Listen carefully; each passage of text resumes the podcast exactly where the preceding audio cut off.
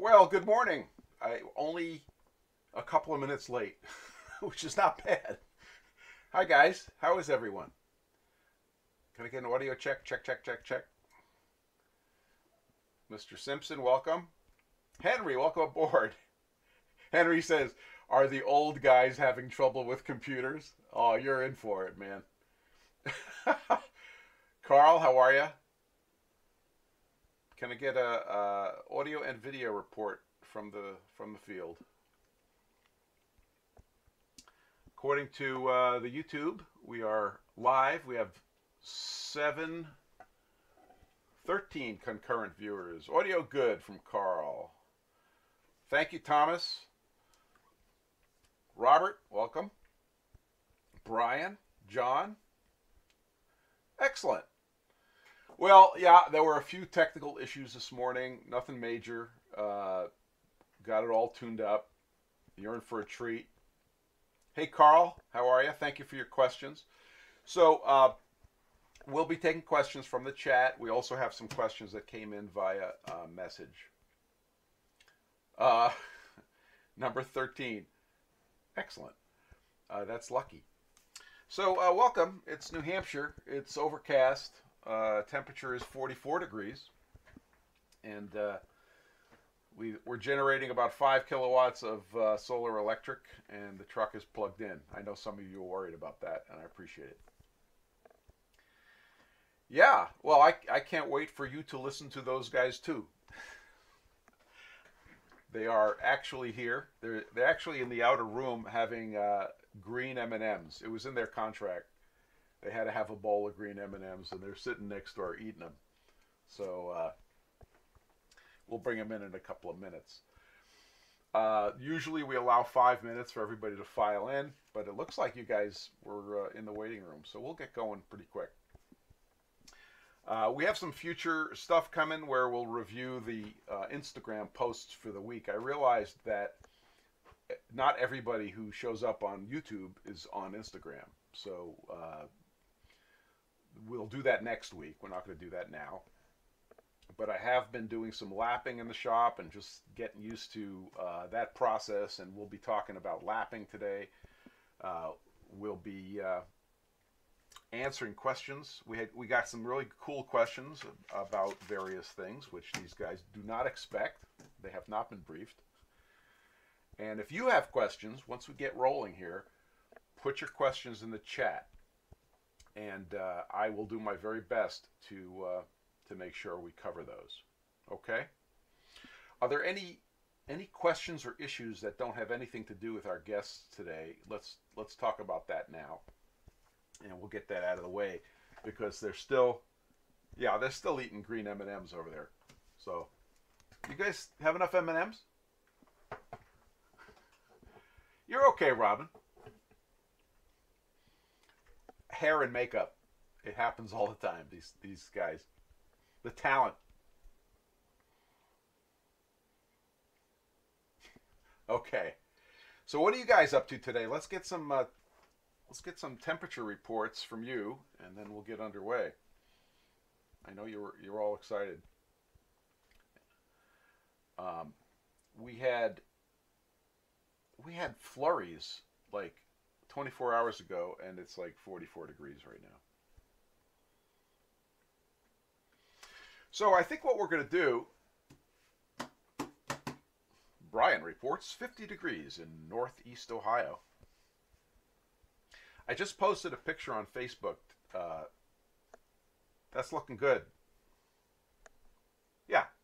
No, no, the light, the light's good. Turn the light on, Robin.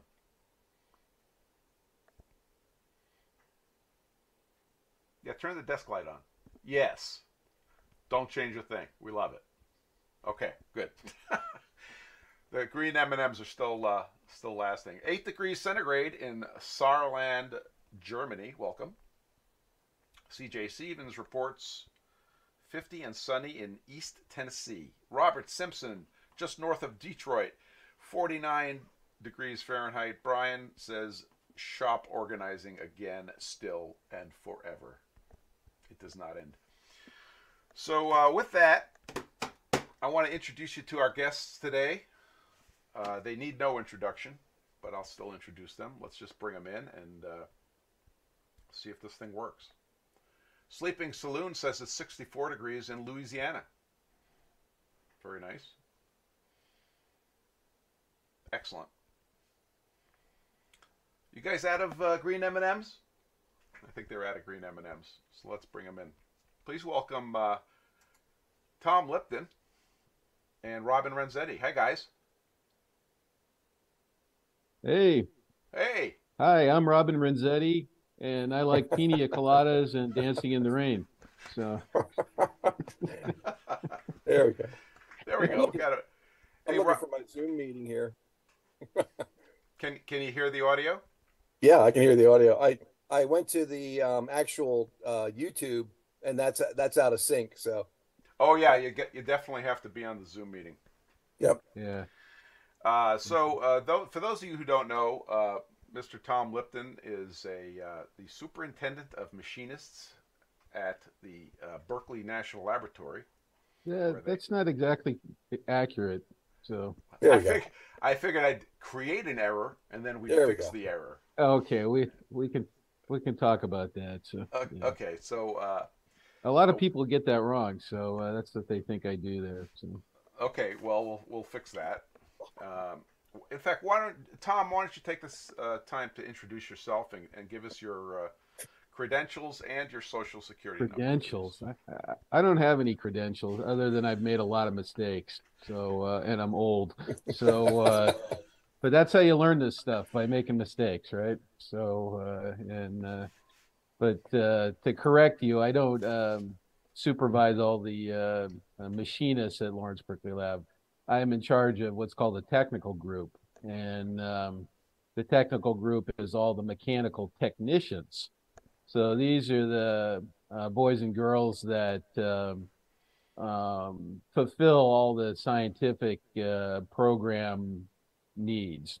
So they assemble equipment, vacuum systems, optical systems, high voltage systems, things like that, and um, and they do some of them do a little bit of machining, and uh, but um, yeah, these are mechanical technicians. The machinists are separate at the lab, so it's a separate classification.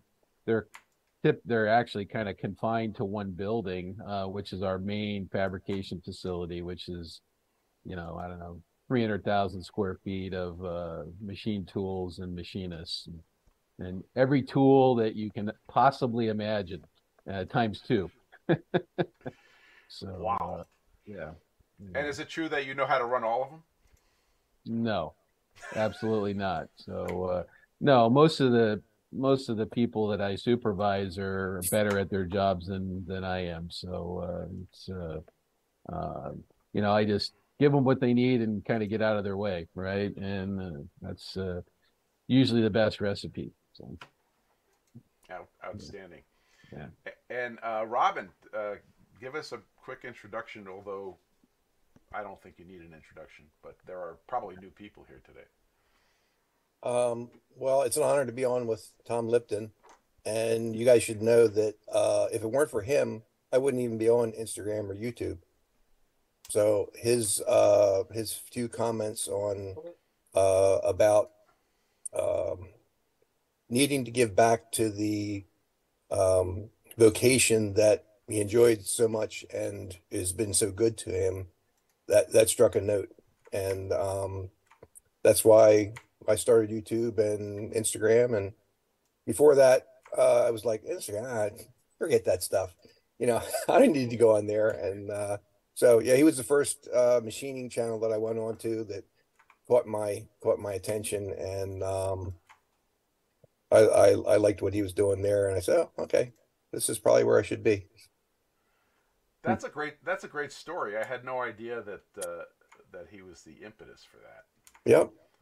That's pretty cool. Yeah, I yeah, I think I had a I had a video kind of where I talked about that a little bit, and um, and uh, you know that was kind of what was instilled in me by my mentors, right? And um, that you know we're just kind of renting this knowledge, right, uh, while we're here on the planet, right?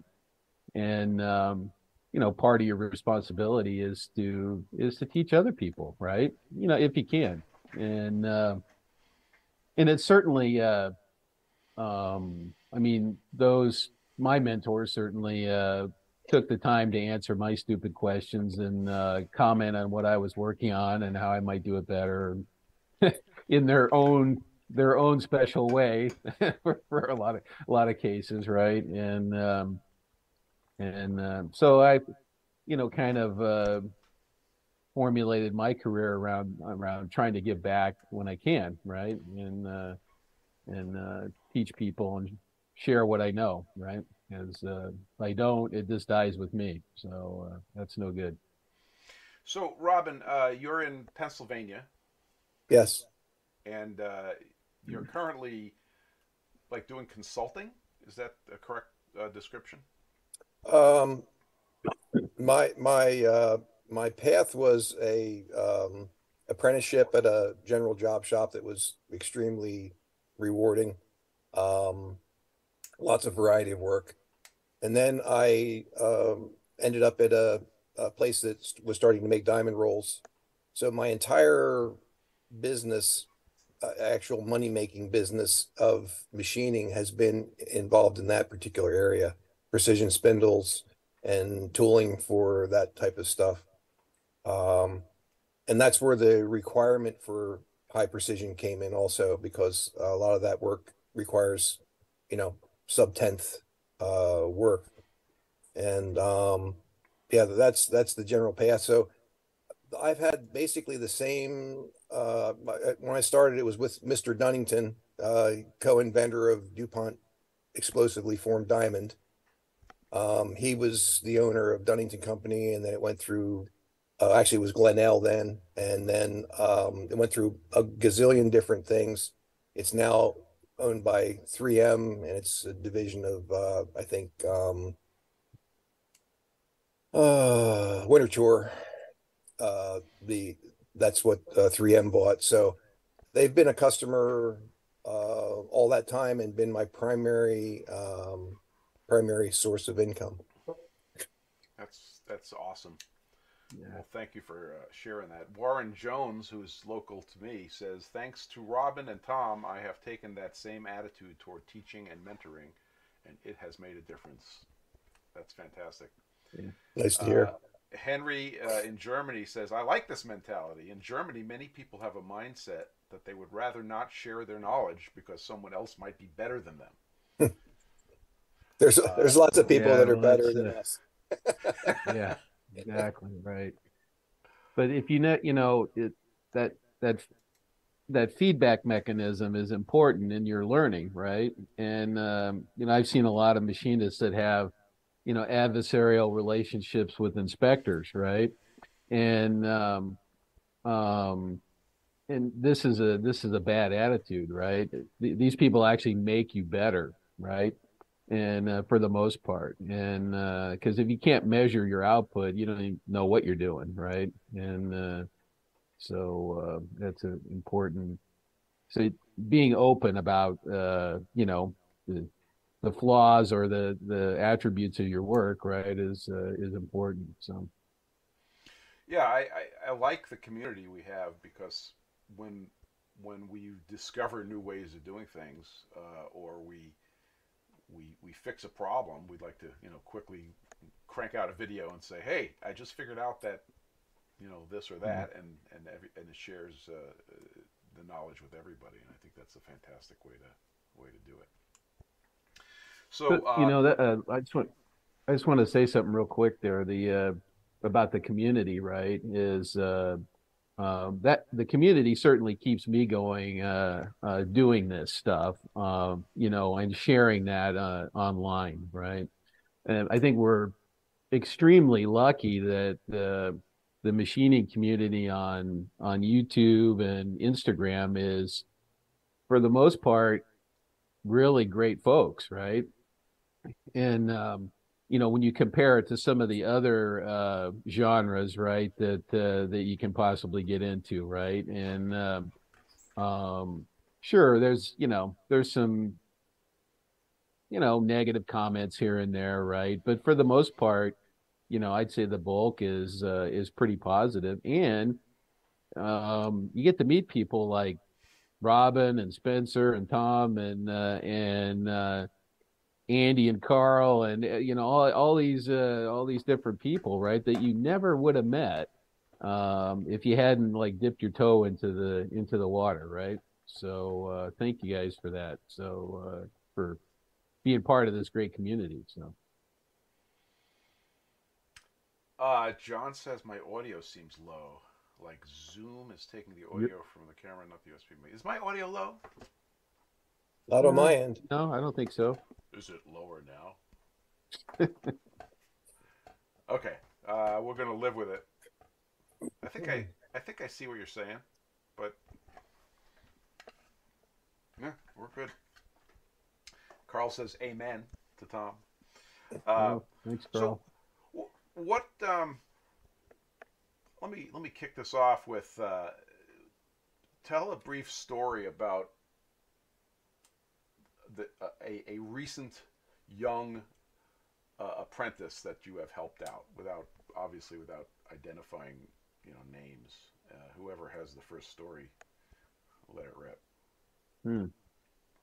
Good question. Um, I think I told the story about the uh, the uh, the Russian uh, guy. I, I can't think of his name right now, and uh, he wanted a uh,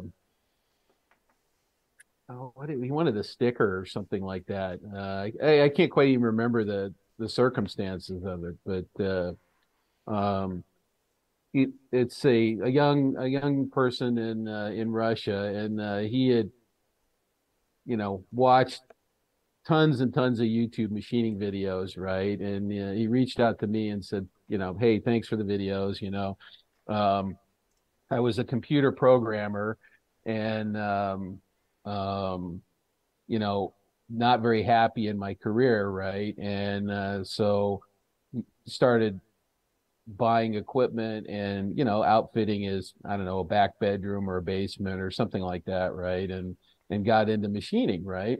And uh, you know had been doing that for one to two years something like that.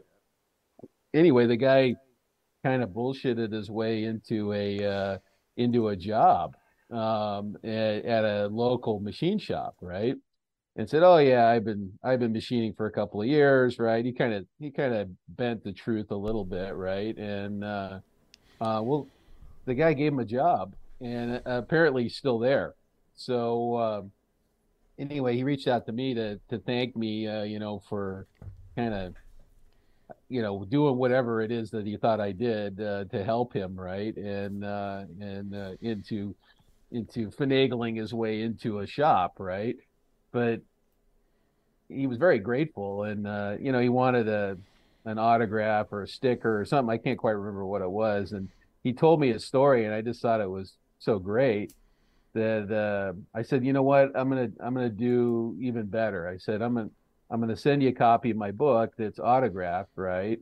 And uh, and uh, but here but here's what you got to do for me right and i said you got to hold you got to um, get send me a picture of you holding up the book in front of some you know famous uh, communist uh, landmark or something like that right? You know just just for fun right?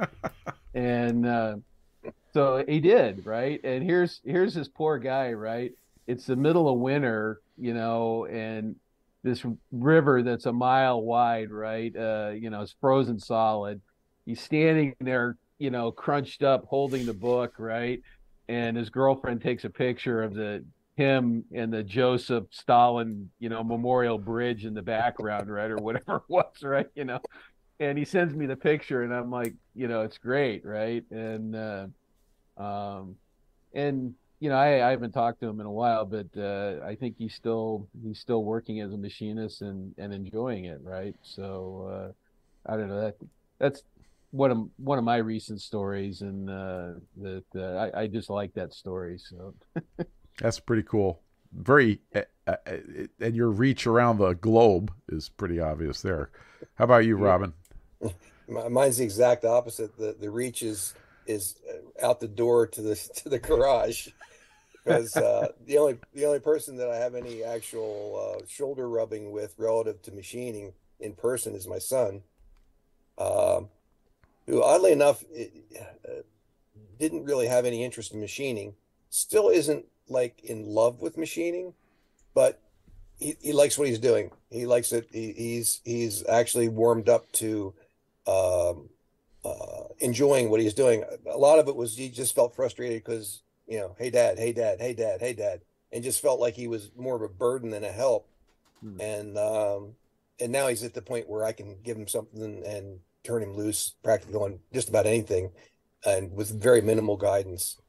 But the real the real um, treasure of all this, and if I can do this without getting choked up, is um, obviously when I'm there, I'm I'm I'm giving him all I've got, PhD level. Why is why am I telling you to do this? What's the mechanics? This is why I want you to understand. So you're not just following the rules. I want you to get this first principle to what's going on. Well, that has turned into everything in life. He realizes that, like just in the kitchen, how th- how you cut things, all, all everything. When you start thinking like an engineer and just get enough of it in your brain, you can't turn it off. You know, everything is a mechanical issue, whatever you're working on. So just seeing that, and Hmm. and he he gets a lot of joy out of that. He just seeing that spark. He's like, Dad, uh, I've been here too long because I can't can't turn it off. So really, really, uh, that's really great to see. That's pretty neat. Yeah, uh, my Yeah. kids. Go ahead, Tom. No, I was going to say I can see you're real proud of them, and that's uh, that's pretty cool getting to work with your uh, with your son, and uh, and you can see his development too, right? So uh, like yeah. firsthand. So bravo, yeah. Yeah, Yeah, my son is is uh, all about the computer right now, right? So I, I have not. He's he sits next to this machine shop. He could do go in there and learn anything and do anything, but I haven't quite attracted him to that. But work on the computer, build a computer, computer the computer. He's like he's all yeah, he's all about Yeah. that right now. He's on it, huh? Uh, well, cool. That's cool. let's um let's kick off a couple of questions we have from the group. So I I had asked for folks to send questions in, and um, this will just get us rolling here, uh, and and see what we got. Uh, I'll do these in chronological order for no apparent reason. Uh, Mr. Carl Tauber, who is actually in the chat right now, uh, sent in 12 paragraphs of questions, which I appreciate, Carl. Uh, we ha- there are members of our community that uh, enjoy the detail. I will point that out. So uh, basically, Yes. Carl, uh, he call, uh, he said that um, there was a you made the this is everybody's going to answer this, but Robin, you made the uh, repeatometer uh, analog, the Renzetti the Renzetti meter, um, and you ground the feet to have deliberately sharp edges, whereas uh, in other cases where we make feet like carbide feet, some people will chamfer those edges. And Carl asks, uh, it's a departure from quote good machining close quote to to leave a sharp edge and he would like to hear of other examples of of sharp edges that are left. He also points out that adam uh, adam b uh, did a cylinder square where he he chamfered the edges of the of the cylinder square. So the the basic question is uh, when chamfer and when leave sharp? And in particular he's talking about feet. So let's start with robin. Uh, the, the, my premise on feet for a surface plate uh, is that a chamfer is um a lead in for particles to get pulled under. So if you have a plate and you have uh, ambient dust and all these things, if you have a dead sharp edge on your foot, which is dangerous, you have to be very careful about how you handle things, putting them on the plate. If you're sloppy and have these things, chamfer will still leave a you know chip the plate also, but the the sharp edge is is going to even be more so that.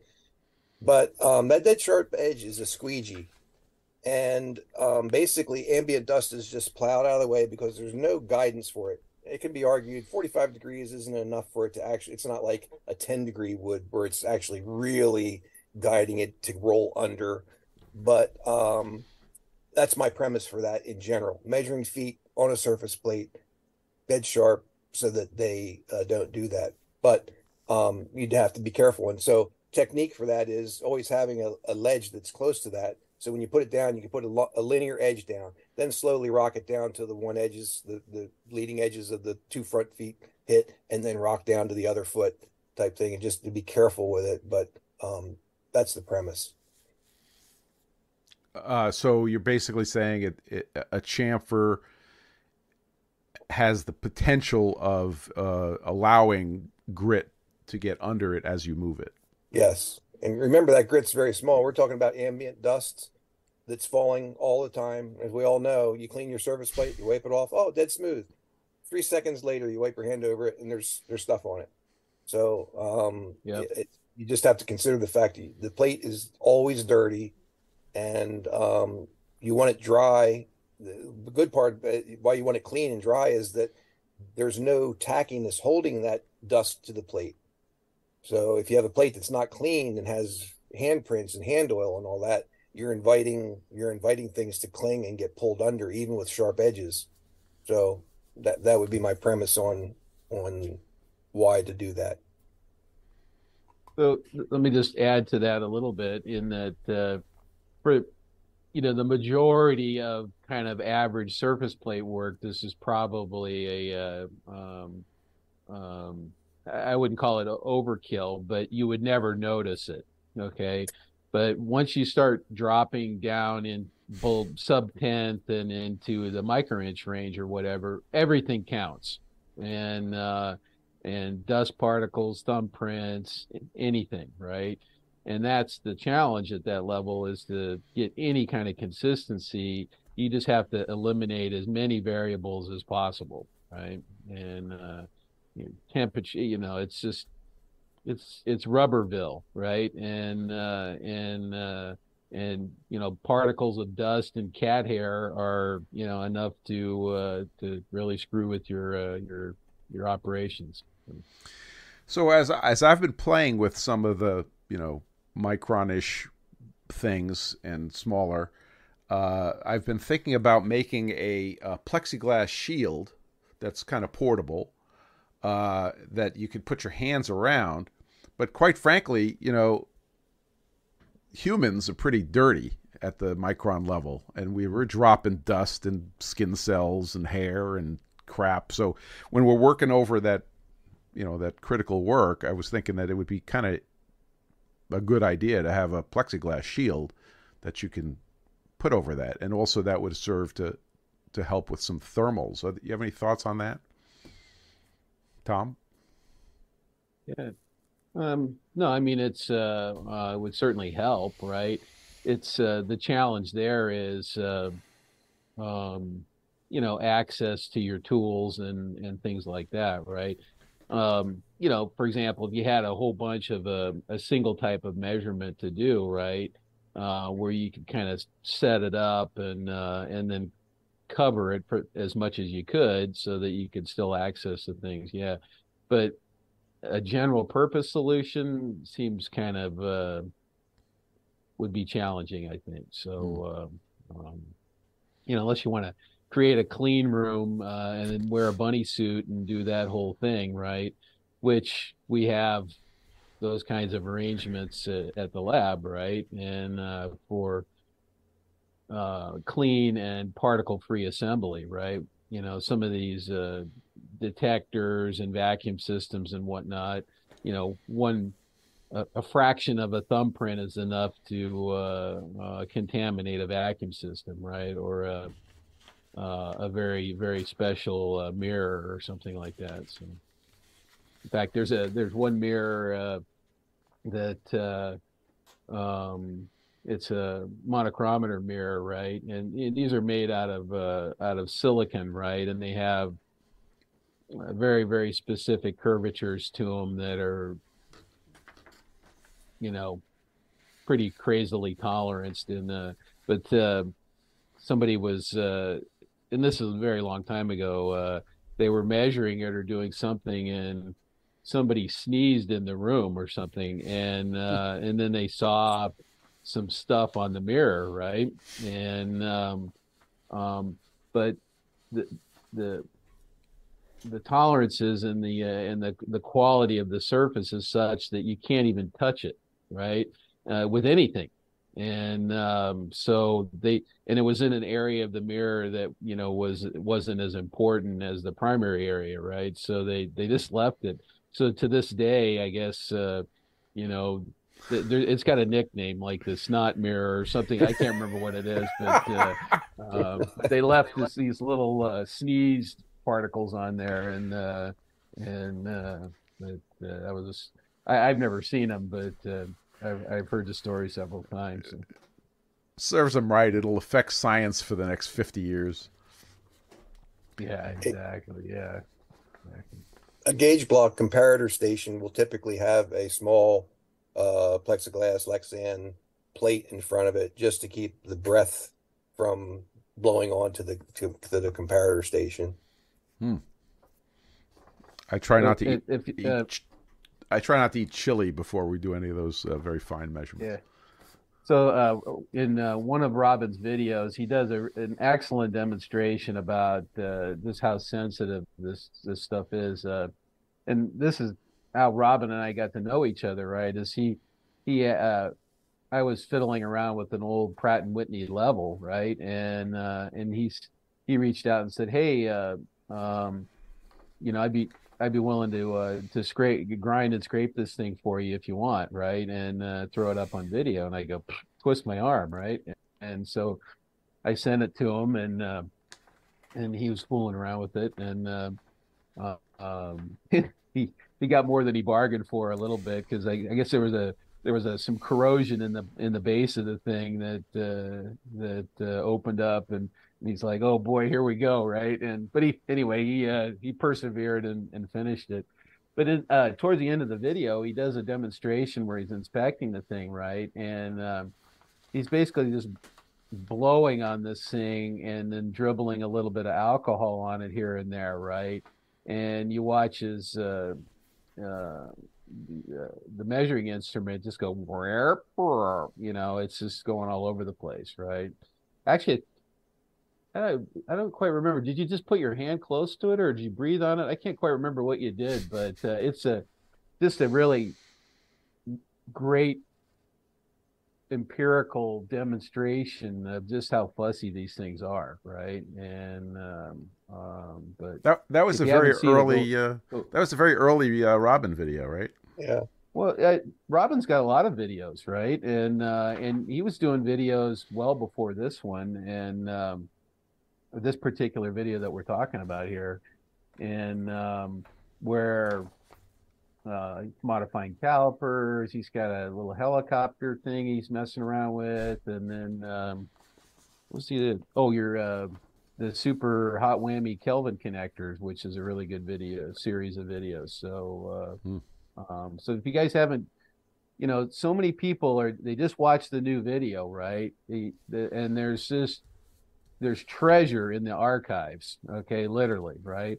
I, every video I've ever put up on YouTube is still there, right? And I'm, I'm sure Robin is the same way, right? And um, um, you know, instead of just waiting for the new one, people there there's some really good stuff to mine that hey maybe at the time that that wasn't in your wheelhouse but now it is right and um, so your circumstances change so it's it's good to go back and look at those uh, uh, once in a while Absolutely. good stuff one of the reasons we came over here to YouTube for these for these things was uh, because Instagram was I, I, challenge you to go find some of the old Instagram videos. It is the user interfaces is is horrible, and we wanted it yeah, to be. Yeah, it's hard. We wanted it to be permanent and accessible. Um, let's see. Here's did we one. answer Carl's question? I don't know. I think so, we did. Uh, yeah. Carl, do we? You have the opportunity to tell us whether we answered your question or not, because you're here, and that's why you show up to these things. We'll find out. Uh, so on the topic of the chamfer versus the sharp, I have some tooling on the on the uh, for the grinder, some tool holding, and I did the same thing. I leave it dead sharp, and it is sharp, and I've cut myself on it, so it just shows you. Carl says, I think Robin had the gain cranked up on his Brown and Sharpe electronic indicator and was able to detect his hand nearby. yeah. Yeah, I think I, I don't remember remember exactly, but I think I just hovered my finger over it and just let the radiant heat of my fingertip warm the top surface of the level, uh, or the actual base of the level. But th- there's a it's cantilevered where there's the shorter section where the actual level vial's on, and then the longer base. And I had the indicator out on that longer base, basically where it could arc down from expanding, basically bimetallic strip effect Oh, Um, right. Yeah. which should be which should be in everybody's mind just every time you're thinking about thermal you're just thinking the, the hot side's going to get longer and it's going to curve because of that and um you know that's the mechanics you need to keep it pictured but yeah i was just holding my finger over it not even uh, touching and then um after it went down you know multiple micro inches the one way then i brought it back by just putting alcohol on and let the alcohol the, the cooling effect of the alcohol evaporating uh, bring it back the other direction. So a f- funny footnote on that uh, on that level, Robin, is uh, um, I don't know before I before I moved, I uh, I went to uh, admire your scraping work uh, and pull that level out and take a look at it, right? And um, the uh, the vial had burst, and uh, yeah, the level vial had burst. It got too hot, or I you know I don't I don't quite know what happened to it, and uh, but I looked and the and the thing's blown up and uh and I'm like, oh shoot, right? And uh, so I took it apart and then um of course, you know, that lead that that's like the opening to a rabbit hole, right? And uh so I start you know, oh well let's see, uh can I buy a replacement vial? What can I do? Right. And then, hey, well, why don't I make one? Right. Oh, how do you, so how do you grind the inside of it? You know, and then off you go. Right. You start uh, looking at all this. And, uh, and I built some tooling to, uh, to uh, lap the idea of the, uh, uh, of the glass vial and control the curvature on the inside. And I bought some some bo- uh, small bore gauges so I could reach in inside there to evaluate the uh, the curvature as well. But uh, I haven't gotten around to um, I haven't gotten around to making one yet. And uh, th- and then that led me into well, if I'm going to make a, a level, what I'd really want to make is one of those uh, the fell types, the spherical Yeah. types, right? Yeah. because this is just a natural output of lapping, right? And uh, is creating a spherical surface, right? And uh, so anyway, started, you know, penciling and designing a little bit on that, right? So, but I haven't done either one yet. So, so this uh, Well- thought exercise at this point. I, I hope you're videoing all the all this uh, vial stuff that you're doing. That's V I you know, it's V I A L, not V I L E. I'm just yeah, I mean, you know, like Robin, I don't video everything, right? A lot of this is is you don't know what the heck you're doing anyway, so you got to think about it while you're doing it, right? And then and then you you do something, and then you you do a little checking. You know, one thing leads to another. Honestly, I don't think it's very interesting video, right? And uh, watching an old guy scratch his head and go, "Hmm, "Why did you do that?" Right? And uh, um, and uh, or wow that didn't work and um, um, but i don't know i guess some people like that stuff so you know it's Well, uh, this is apropos. We got a question here from Bernardo, uh, who spells his username B E12 Nardo. I don't understand, but it's okay. I don't have to. Question for Rob and Tom How often do they get into rabbit holes? I.e., making a tool to make a tool. I think we just answered that. But, Robin, what's your favorite rabbit hole story from recently?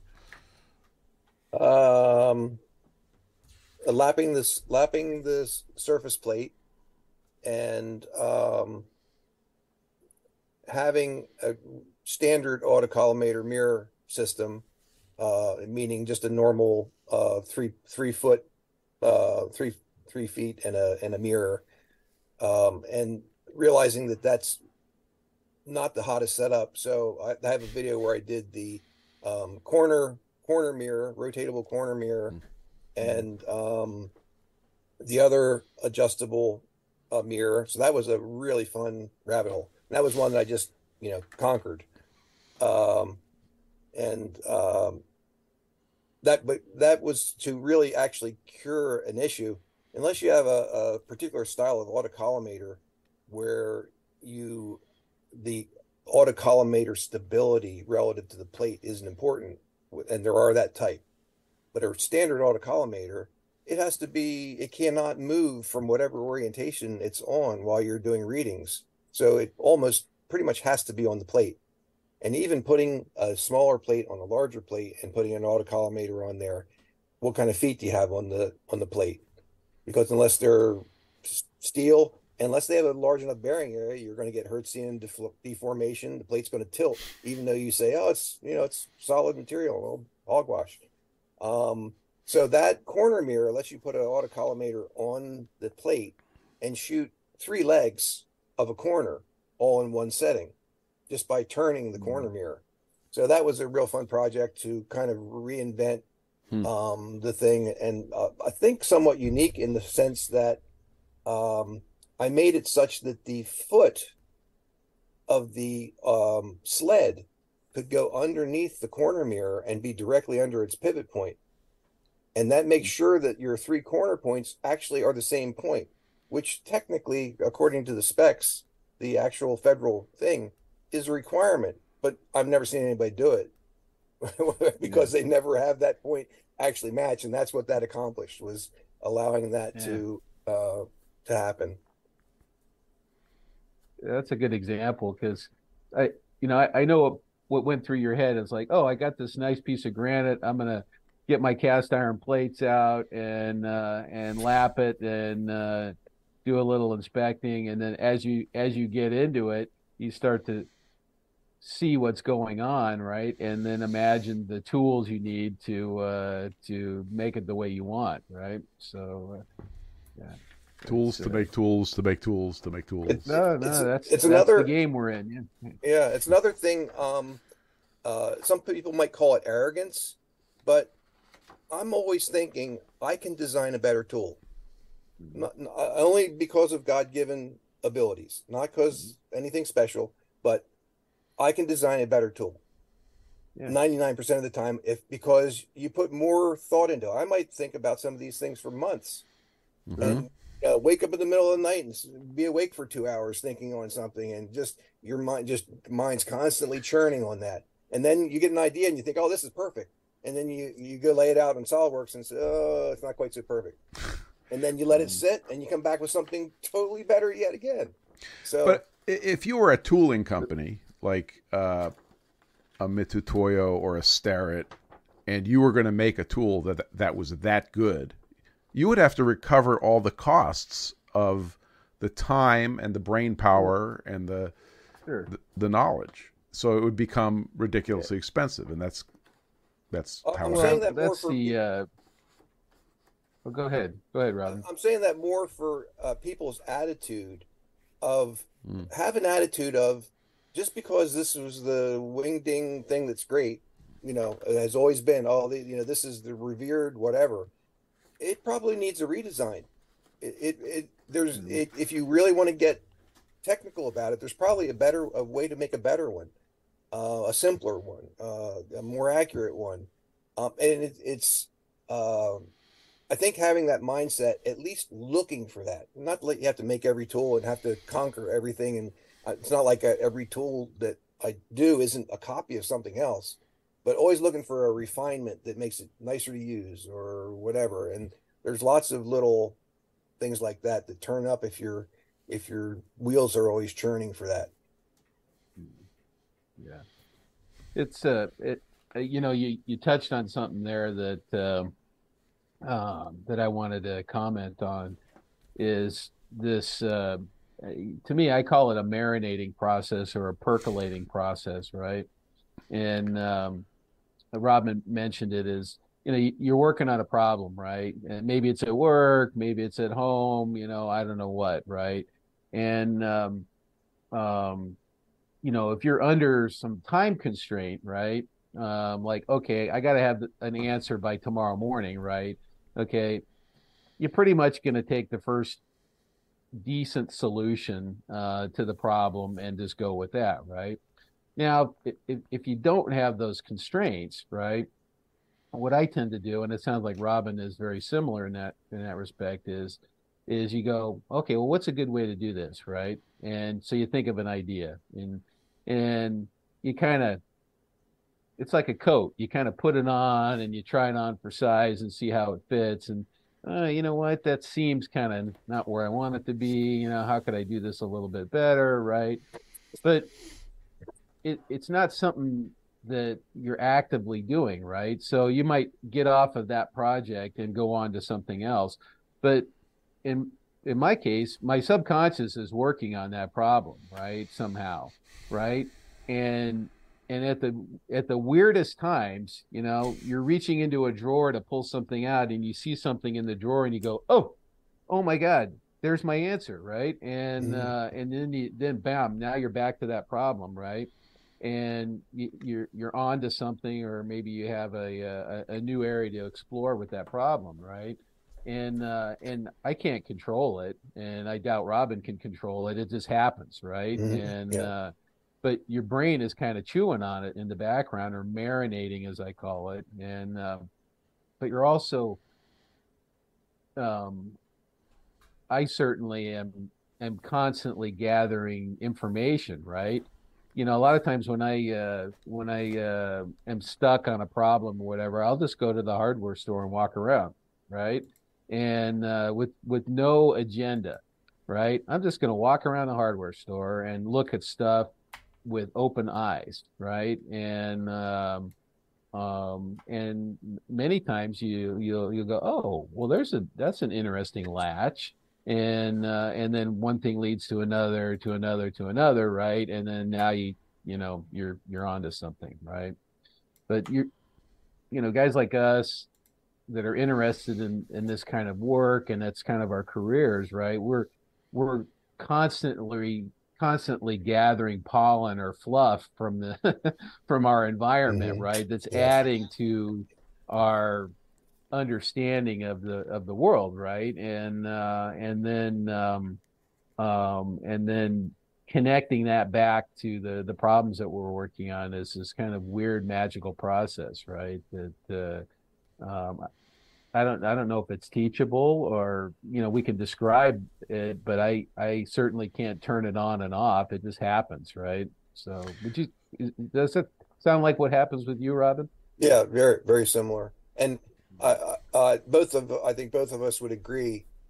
Um, we've had a long, long, long time of designing a huge amount of stuff, and that mental condition, that, that mental uh, uh muscle memory, uh, mental uh, paths that you develop, you just keep getting better and better at it and That's and right. there's things there that are formed that you things just boom boom boom you know come to your mind because you've done the simple stuff just you know flows easy it's the tough stuff that you slow down exactly. on and and yeah. um, that's just because we've both been very blessed to have avenues to be able to do that and and and have the the chance to get paid to think like that but both of yeah. us even if we weren't getting paid we'd still be doing it because we just love it and it, it's, it's true. yeah. So Adam uh, Adam Balog uh, is in the chat, and he says, uh, "Tom, he remembers you brought in some leather mats for garden pots that you found at the hardware store, but turned out to be perfect substrates for metal polishing."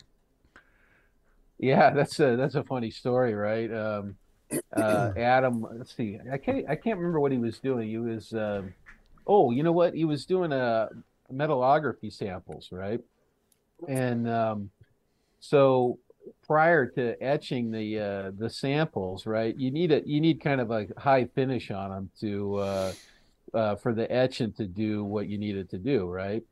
And um, and you know this is kind of I don't know or er, fairly early in in when I kind of got in the rabbit hole of lapping, right? And um, and I was you know experimenting and playing around in the shop, right? And um, uh, by the way, that's one of the allures of lapping is the surface finishes that you can produce, right?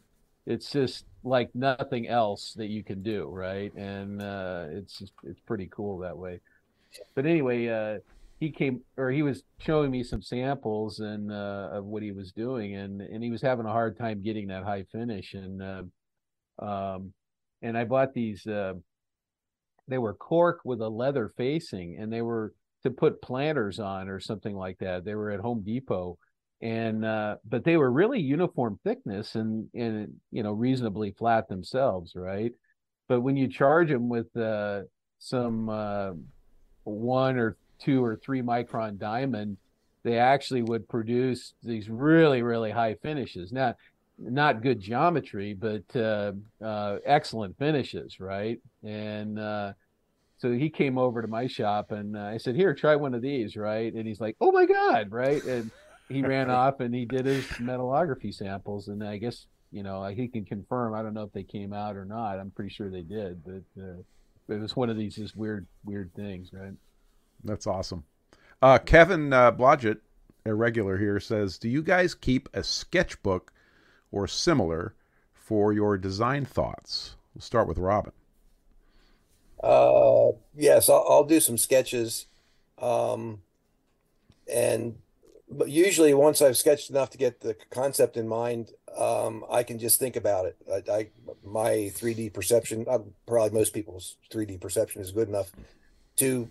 It's just like working with SolidWorks in your head, uh, as far as being able to picture the the parts meeting together and all that. Um, I think Tom would say the same thing. When you've done enough of it, that stuff just becomes second nature. Picturing it, yes, SolidWorks uh, CAD helps when you need to put numbers on it. That the sketches help you get your mind engaged. Something might be complicated on how it goes together. You know, more intricate mechanisms might uh, need a couple sketches to kind of guide your mind to keep it straight on what you're trying to do. But um, yes. Yeah. What about you, Tom? So, yeah, so uh, you know, my career started out, and I think Robin's did too, was kind of pre CAD, right? Uh, pre electronic CAD, I should say. Yeah. And uh, so we were hatched on uh, on a drafting board, although I never had a drafting board. It was always just a, a pad of paper or whatever, right? Um, but in the early or the late 80s or whatever, I started keeping laboratory notebooks, right, of all my kind of personal explorations and rabbit holes, literally, right? And um, um, so I have actually quite a few of them, and um, and you know they bounce around, and there's uh, they're full of of little concept sketches. But at some point, you depart from uh, pencil and paper or pen and paper or whatever, and you, you actually have actually complicated things to to work out the relationships of right and um and spacings and you know and and arcs and movements and things like that that are that are a little tricky to do in your head, right? I mean, you can see them working in your head, but uh, when you start, you know, when you have multiple pivots, for example, it's kind of hard to imagine those uh, those kind of arcs that those things take and whatnot. And so you kind of go to CAD. But um, I uh, I personally, you know, I have kind of uh, I guess a, a, a bias that way a little bit in that. Um, people tend to jump on the computer too quickly, I think, because uh, it hmm. forces this artificial precision at too early of a stage, right? Um, you really need to to work in the silly putty uh, uh, in the in the sandbox a little bit before you get to the computer, right? Because as soon as you draw a line in the computer, it says how long and what diameter circle and right you know how far is it from this? Is it tangent to that or what you know whatever right? So it it it forces you when you're scribbling in the sandbox or on paper or whatever uh, those things are kind of meaningless when you're kind of working out uh, uh, you know nothing's to scale you're just kind of they're literally doodles right? But your brain is working out all those those kind of interactions and relationships and and then when you go, you know, typically a design, any design, there's some uh, lower threshold. There's this the smallest shaft or the smallest bearing or the ball or whatever that that is the bottom end of the design, right? And uh, or it's a it's a bottle that we're going to be moving down a conveyor, right? So there's some key element in a design, right? Um, maybe it's the mirror on the mirror sled, or the uh, the size of the surface plate, or uh, you know, there, there's something that defines the the local size of the design, right? And that's kind of where you start, right? And um, um, you know, and um, it, designing from the inside out is uh, you know from that kind of smallest regime the smallest piece of the design right outwards right? I, I, see people going the other direction and they get to the interior of their design and now they need a a, a, a tiny little instrument bearing that holds 5000 pounds right? And it just doesn't exist well, right? And uh, you just described my entire career in antenna consulting. I, oh, okay. I, I get I get I get these calls like they're they're about to push the, the the manufacturing button and they're like, "Oh, I get this call. Can you put an antenna here?" I'm like, "Okay, how much volume is that?" "Oh, it's like 5 cubic millimeters. You you'll you'll be fine." like you'll be fine, right? You'll be fine. Right. Exactly, like, right. Yeah. Yeah, space constrained designs are probably the the trickiest, right? And um, um, I'd have to say that uh, um, you know, I tip my hat to the watchmakers and uh, and and that whole genre of uh, of uh, of work, right? It's extremely impressive what they do, right? And uh, um, the small scale of the parts, the um, and, and, once again, everything kind of counts, right? All those little edges rubbing, little pivots rubbing on one another, and mm-hmm. gear teeth rubbing on one another, and all that all affect the the overall performance of that. And there's a lot of parts in a watch, right? So mm-hmm. that's uh that's some pretty impressive work, right? So Carl uh, points out in the chat. He says uh, it's a uh, uh, it's a gift. Some of us can't picture stuff mentally, and I think I think there are people that have a hard time building a mechanism in their head, right, and and spinning it around. Like I, I'm saying these words, and you guys know exactly what I'm talking about. But I think there are people that don't that think differently. Like maybe mm-hmm. they deal with they could look at a table of numbers and see stuff that we'll mm-hmm. we don't we don't see. But it, sure, oh yeah, you know, in terms of 3D, like you're talking about the watchmakers, can you imagine? I mean, just coming up with some of those complications. Well, it's uh, you know, Robin points out too. It, it's it's kind of like exercise, and the more you do it, the better you get at it, or the stronger you get at it, right? And mm. uh, you know, I was looking for something uh, just the other night in my old pile of sketches, right? And uh, and literally, there's 50 pounds of eight and a half by 11 paper, right? That can constitutes, you know, all you know, these shop sketches and calculations and and pieces and bits of machines and requests from customers and and things like that, right? And uh, you know, that's just the paper part of it, right? And uh, uh, so I don't know. Robin and I have seen a lot of brackets. I guess is how you I would put it, right? And you know, we're we're uh, uh, bracket senseis, right? You know, uh, you know, it's uh, that's a lot of brackets. That's a lot of brackets, right? And uh, it's uh, um, you know that's the joke right? You, you run out of names for parts right? And uh, it's uh well i guess it's another bracket right? Uh here's a question from the uh from the messaging. Uh this is also from carl. Carl is our shill today by the way. Yeah sounds like it. He says and this is a long question. He says a question for tom about the intaglio press uh-huh. that he was building. Uh, the pressure required of the impression roller, the rubber roller that drives the paper into the printing platen, um, I think I caught an error there, is on the order of 300 pounds per inch of length. Since the impression pressure governs the efficiency of ink transfer, did I mention that Carl is into details? Uh, uh, any deflection of the press under load will show in the print. How does Tom plan to achieve the stiffness required of the press frame without enormous mass? Well, so that's a good question. So he- he's got a couple of details uh, incorrect.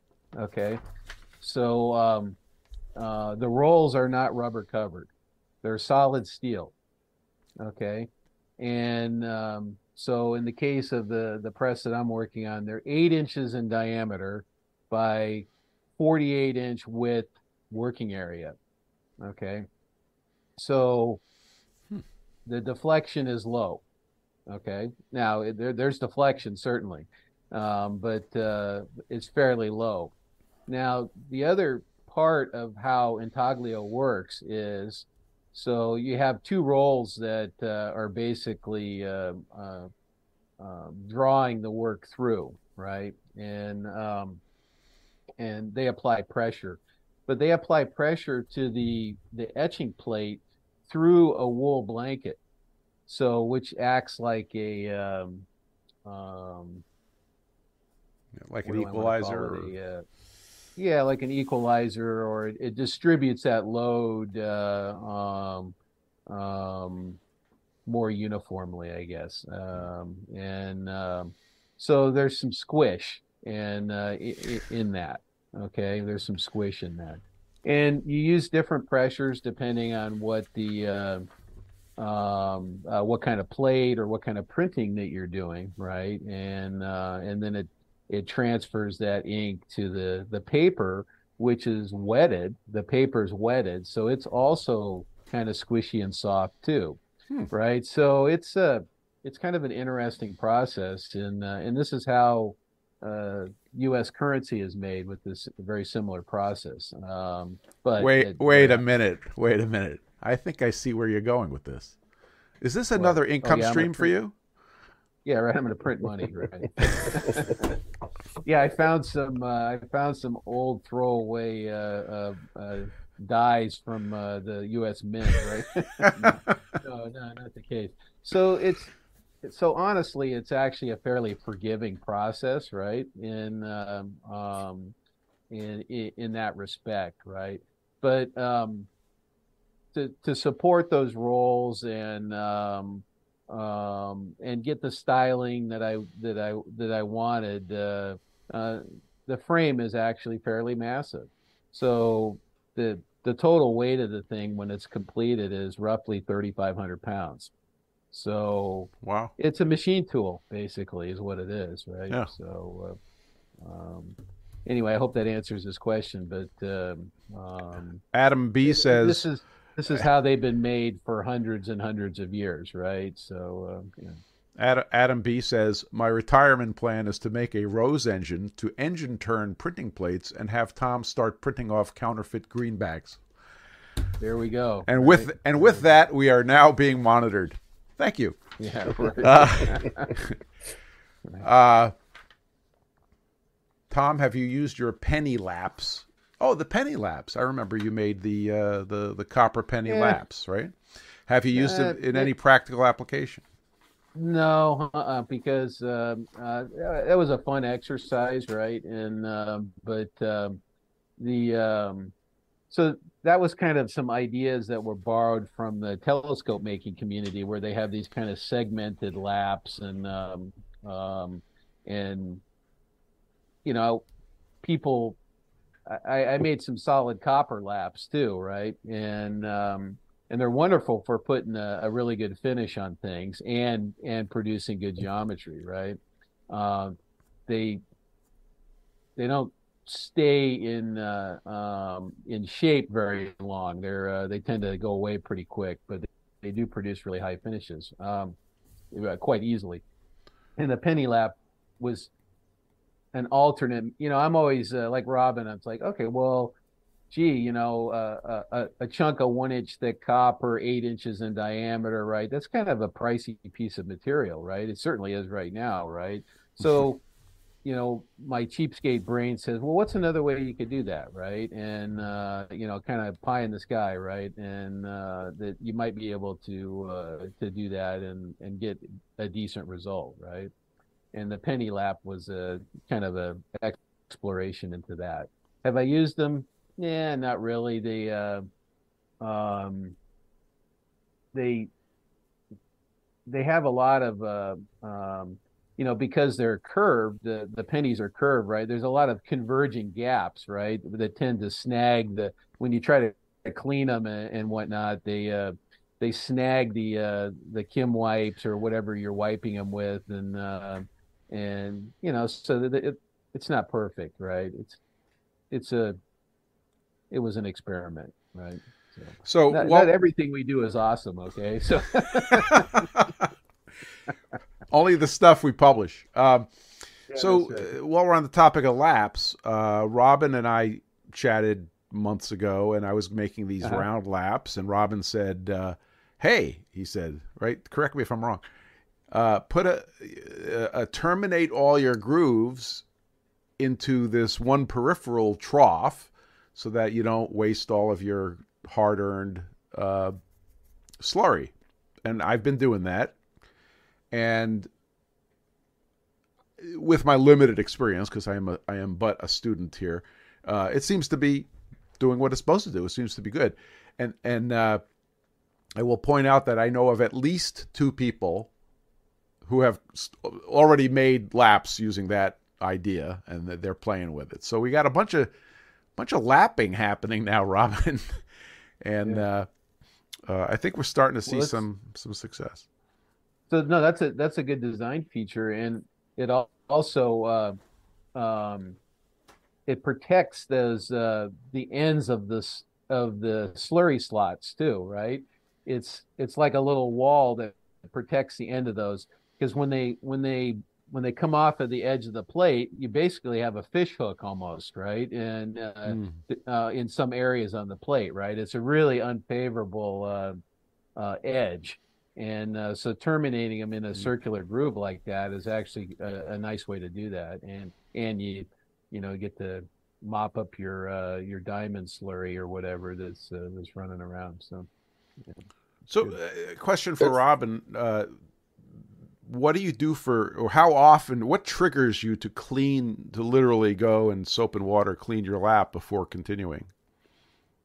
Uh, one one comment before that. The one most handiest thing that I do to my laps that I haven't seen anybody you guys do yet is the groove, the middle groove, like my toolmakers uh, uh, flats, where you can get your fingers in. So instead of having to do Right. this Yeah. six inch grip on top, having that lip, and if you're getting down to the nitty gritty, that's where you can do a 3D printed hollow ring so that you're grabbing onto a plastic ring, not conducting heat into the the piece Mhm. uh, and to handle your laps. A- and in the interest of full disclosure, you told me to do that, and I didn't do that because I ran out of time and lathe energy. energy yeah yeah uh, but no that's a so that's a good idea and i have been thinking about the 3d uh, the 3d printed covers and i'm probably going to do that pretty soon um, so go uh, back to my question is when Okay. what triggers you and i'm again i'm experiencing this and i'm seeing okay i'm i'm getting all the black sludge now uh, that's building up because i have some some material coming off. What triggers you to go into a cleaning cycle? Uh, when that gets to be obnoxious, um, keep Yeah. keep in mind that um, with the way that I lap, that bottom lap always stays on the bottom. N- not necessarily for conditioning purposes. It might need to go on top to change the curvature of the of the uh, lap, but in use, it's it's always on the bottom. Uh, therefore, everything stays in that and and, and doesn't drip out. But um, most of what I do, I'm not creating a ton of swarf because I've ground it pretty close where I'm only taking a tenth or so off to two tenths maybe of lapping. Um, and um, so like when I do, uh, you've seen me do those uh, go no go keyway gauges where I got a whole slew of these like half by inch and a half various thickness metric, you know, plus and minus gauges. Um, I, I do a whole set of those and never clean the lap. Now I will I will be I will be making trips with slurry and um, because you really uh, the principle is easy, but this the subtlety of it is is tricky. You after a while, you just know what's going on. You're reading you're reading your bands, and you say, okay, I need to go here, um, and you make an adjustment there. Obviously, I don't have puddles of of uh, I don't let a puddle of in the moat around the lap. I don't let that get deep. I'll, I'll suck that all off with with uh, you know a, uh paper towel. Um, but typically, I'm I don't unless I have a scratch problem where I think I have contamination. I rarely actually wash the lap clean. I, I pretty much will just uh, carry on and and uh, now I might take WD forty in a toothbrush and scrub everything out to the moat and suck the moat up, but I typically don't, you know.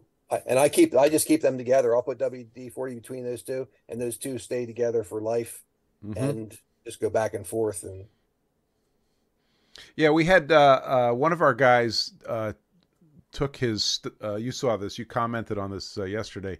Took his uh, uh, flat stones and kissed uh, the two laps and revealed the curvature of of the top lap and the bottom lap, which I thought was a pretty good exercise just to show that it's there. But then you piped up and said, "Yeah, but now you just compromised your stones because you know you got a Yeah. diamond a diamond charge lap." Uh, but that was uh, that was pretty interesting. Uh, Paul, Mo- remember, remember on that that um, all the the reason that the precision ground stones work is there is no free abrasives available, and the plateaus are big enough that you don't generate any between the two stones. As soon as any particulate matter gets in between those two, all bets are off. That's no longer the case. You're done. Yeah. you're done. So it doesn't matter if it's aluminum oxide, silicon carbide, doesn't even have to be diamond. As soon as you've got grit between those stones, Mm. God help you. Yeah. It, it, you've ruined you've ruined the magic of the stones. Now, Yeah. is it going to totally trash them where they're not usable? You, you have to be pretty abusive to do that, but still, just don't want that to happen. yeah, go clean them now. Uh, and good luck. Uh, Paul says I'm at least rinsing my laps after every use at the moment. Is that too much? There's, there's no harm in scrubbing them clean all you want. Yeah. It's not like I'm saying that it's better not to clean them. I'm just saying I don't find that I have to do a ton of cleaning. Um, another thing is realizing how little slurry you need. So a lot of people probably, if you're if you're not using pre-made slurry and you're using compound, you're probably you know wasting a ton of compound because it takes very Yeah. very little. Um, I mean, I'm talking like a six inch lap. I'm I'm thinking, you know, six or eight drops is Mm. enough to get swished Yeah, around there and do the job. And, the, the the thing there is, you you if you do more than that, you risk getting into tumbling abrasion where you're really chewing the laps up. You're really they're really you know Yeah. uh, each other, and you need to keep that. Once you've got your laps are in a happy place, you need to be very careful to um, not disturb that by over you know using too much slurry, because that that'll that'll chew things up quickly. Now, uh, just to clarify, Robin, you're talking about diamonds, a diamond slurry, and uh, that's what I've been using it and, and learning on.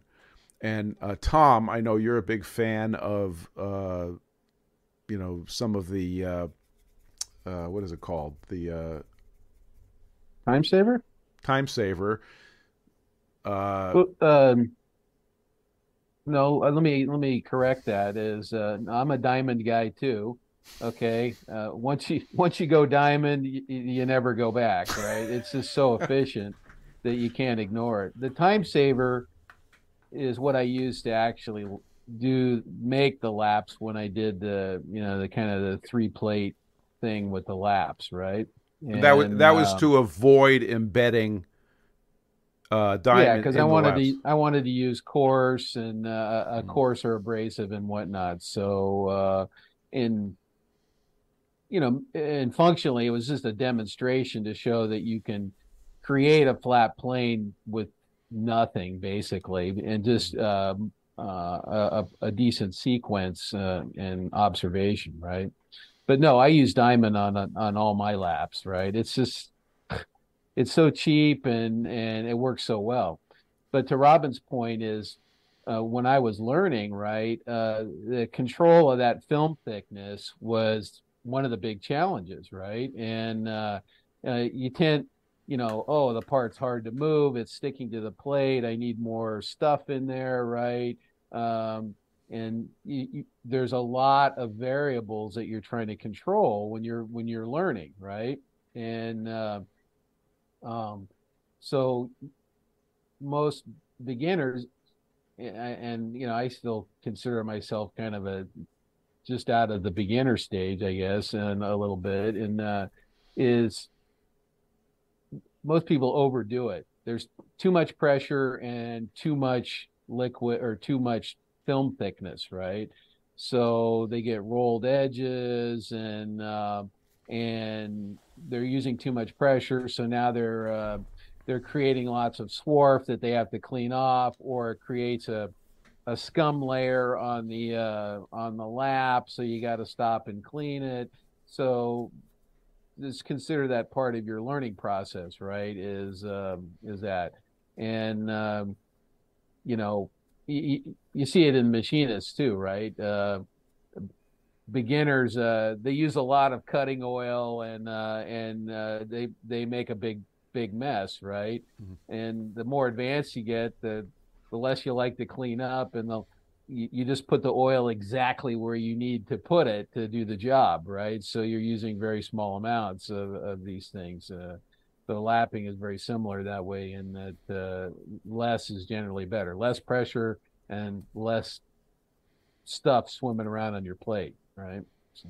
Well, I, am definitely in the camp uh, or the in the condition of being the uh, the neophyte using too much slurry, probably. Mm-hmm. Uh, you know, hearing Robin say, you know, six drops, uh, and I'm thinking back to what I've been putting on the plate, and I'm probably triple that um, and I am so, seeing. Yeah, it, de- it, depends. It depends what uh, compound you're using, right? And uh, so I have some of the, uh, uh I don't know, Sandvik or whatever, whatever it is. Uh, they're like in a syringe, right? And this mm-hmm. is a That's fairly high concentration. Yeah, it's like a paste, right?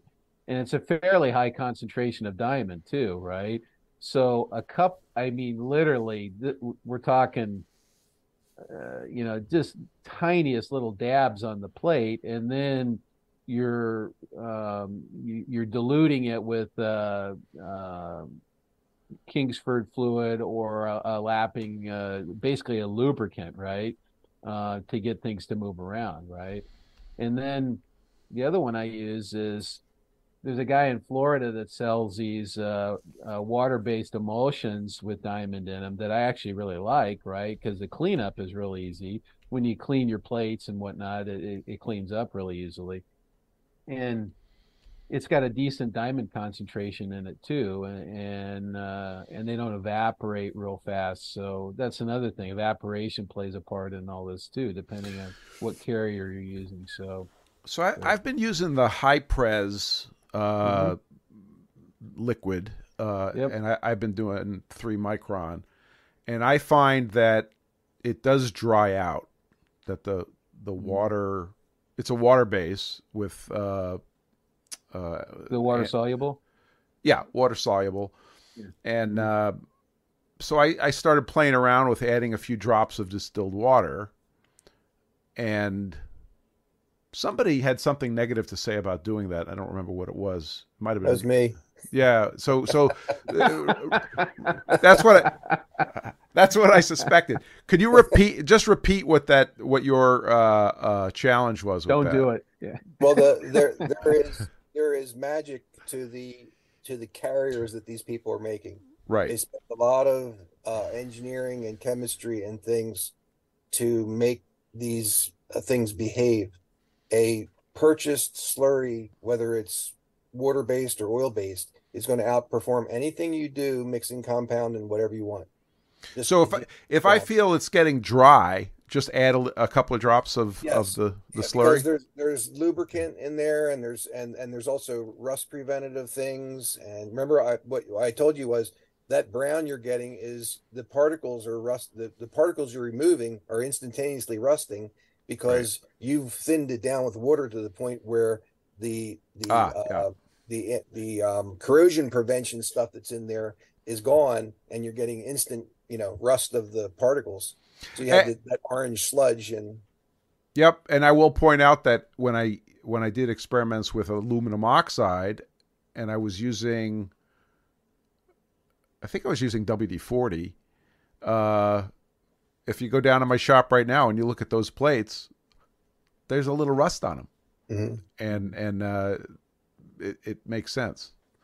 Uh, okay, so I'm going to selfishly ask another lapping question. Um, so uh, I could feel when it's floating on the liquid, and then I could feel when it starts to suck down. And I, I don't want to use the word ring because that's not what it's doing, but it's hydraulically starting to really stick to the plate. How do I manage? How do I manage that? And is it when that starts happening? Is it because I've got I, I got to go clean my plates and start over, or how do I think about that? And I want to hear from both parties. Sure. So ideally, you're somewhere between those two worlds, right? And um, and uh, when it starts ringing down hard to the plate, you're probably too dry. And uh, and then when you're floating, you're floating, right? And you're you're plowing a, a wave in front of the the part, right? And it's rounding your edges, and you're not producing good geometry, right? The sweet the sweet spot is in between those and you're managing that by um, how much slurry's on the plate, the the film thickness, and uh, the stroke length. That it, you know, a lot of things play into that. Mm. So that's my Rob- two cents worth. Robin, you want to weigh in on that? Um, yeah, and and one um, one thing that might I I, I may not have mentioned uh, relative to lapping, and that's when like when I'm doing those keyway gauges. Uh, and you'll, you know, a lot of people say, "What about figure eight? And I say, "I don't like figure eight, and and I don't like it because you cannot control your how you're orienting your piece. Half the mastery of that flat lapping is very, very precise pressure control. And one very, very important thing single straight strokes in the long axis of the part. Okay, period. If you're going in orbits, I, I Yep. looked at your lap, not being uh, nasty, but uh, looking at your your lapping that you had some examples of, um, Spencer, and I said he's probably going in some kind of orbit. He might not be doing figure eight, but he's doing in something where he's not controlling. There's there's a magic to getting getting just they're just the right pressure, traveling slow enough. In other words, if you go too fast, you're it doesn't matter what you do. Slow enough that you kill ah. the hydrodynamic action between that and the grooves, where you're just getting a nice even drag. And when I do when I do a lap, I will I will use the lap full length. I'll start on one edge and I'll take a pass all the way across. Whatever the part width is, boom. I, I'm I'm always going the entire surface. And then if I'm done and I need more, I'll take a look at it then. I've done I'll turn that lap 90 degrees because if you don't, you're gonna end up with striations and things that from that. That's how you get dead straight bands because you have to be actually controlling that. Hmm. Plus, when you're doing those keyway gauges and things, you have to also do flatness, but size and Mhm. parallelism. So I go over to my my Heidenhain that reached to two millionths, my drop indicator style. Go over there. I survey what's going on. I know where I am size wise. Oh, I'm I'm fat here. So when I'm on there, I'm doing the exact same thing, but I'm putting a little bit more finger pressure on the fat side. Mm-hmm. I'm doing the same thing, or I have to tilt it tilt it sideways and the same thing Mhm. very very subtle but very slow deliberate strokes where the placement is you you doing this you're going to play hell getting uh, a, a flatness um you, you said something that was really interesting, which was the speed. Uh, and I kind of imagined like a boat getting up on the step, right? You don't want that to happen. exactly That's interesting. Right. Um, So I, I want to add to what he said there too. and because he touched on something, and, and it's it I, it I, it's an important point. Is there is a particular drag that you're looking for, right? Mhm. And when you do a bunch of this, you'll feel a bunch of different drags, but there is what I would call the sweet spot in the drag, right? When it's ringing down to the, or, you know, I'm going to call it ringing, but that's not the right term. When it's sucking down to the plate, that drag is too high, right? And then when you're floating on the film, that drag is too low. There is a particular drag, and it's pretty hard to describe actually in words, right? But Mm. it's between those two worlds, right? And um, and and that drag, part of that drag is developed by the speed that you're that you're that you're stroking the part, right? And uh, but that what once your your your body is kind of calibrated to that that drag, you know when you're in the zone too, right? It's it's not a particular feet per minute or or, or anything Yeah. like that, right? It's it's a feel, and that's one of the hard parts of this stuff is that a lot of this there's a lot of variables and there's a lot of really touchy feely stuff, right? Like what Robin's saying is when you're thick on one side or whatever, you're you're you're leaning with that finger uh, just a little bit more on that side, right, to influence that side, right, and uh, at that particular drag and that particular speed, right? Does that make sense? I, I, I'm digging it. Uh, yeah, it makes me want to go downstairs and just start lapping. Um, Yeah, Yeah, the exactly other- right.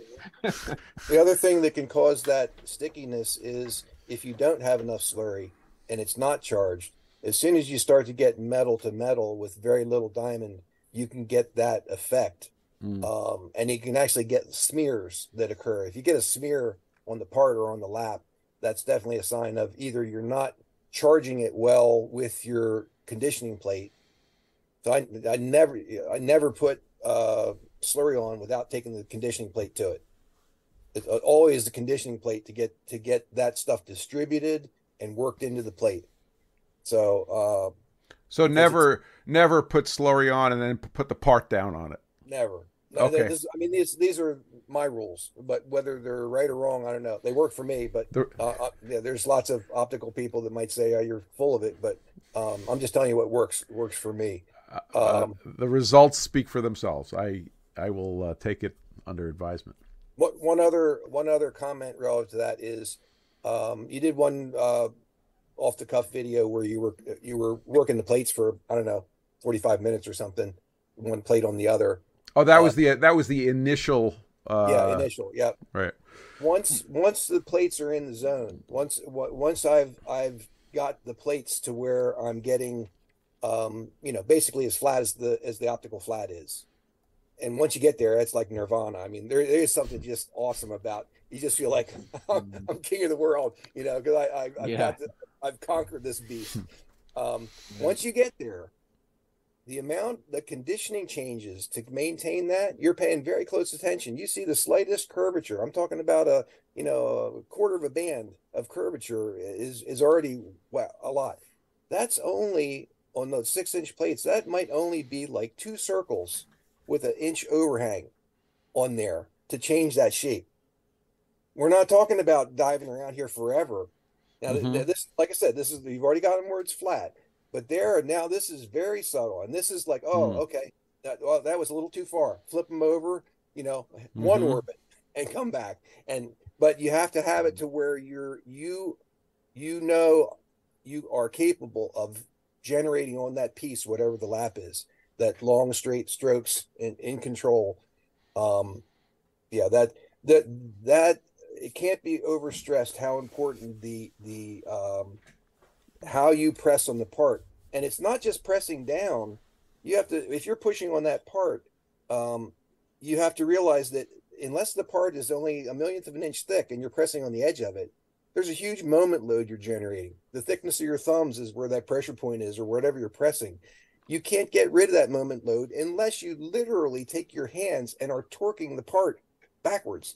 So while i'm pressing when i'm going on a forward stroke i'm literally torquing that part countering that because th- there is a moment load that's taking that part that way. No matter how hard you press down, you have to actually be torquing it backwards. One thing for like those laps or those uh, gauges, I make a like a plexiglass or a Lexan, or you guys could 3D print them.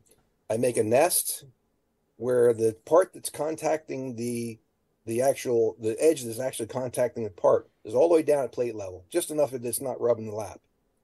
Up top, I have two bands at 0.2236 in from the ends of the part. The, I got. the Yep. I, I've been. uniform- It's uniform funny. distortion, right? I was Yeah, thinking. I was thinking about that this week. that- yeah, you press on that number one because if you're pressing with your hands, you're the part's getting warm from your fingers, Hmm. and it'll come out. So you once you get in the ballpark, you need to switch over to a carrier like that. The beauty of the carrier is it can put that vector all the way down at the bottom and almost eliminate Hmm. the um, uh, moment loading that's causing you to you know the part to tip in the direction you're moving. So doing that, then you can go that still very very controlled. But that yeah, that's you can't just think you're going to willy nilly take plates and do random stuff and not be thinking intimately about every single detail that's going on. It- It, it, there's a lot there. Once you get it, it's easy.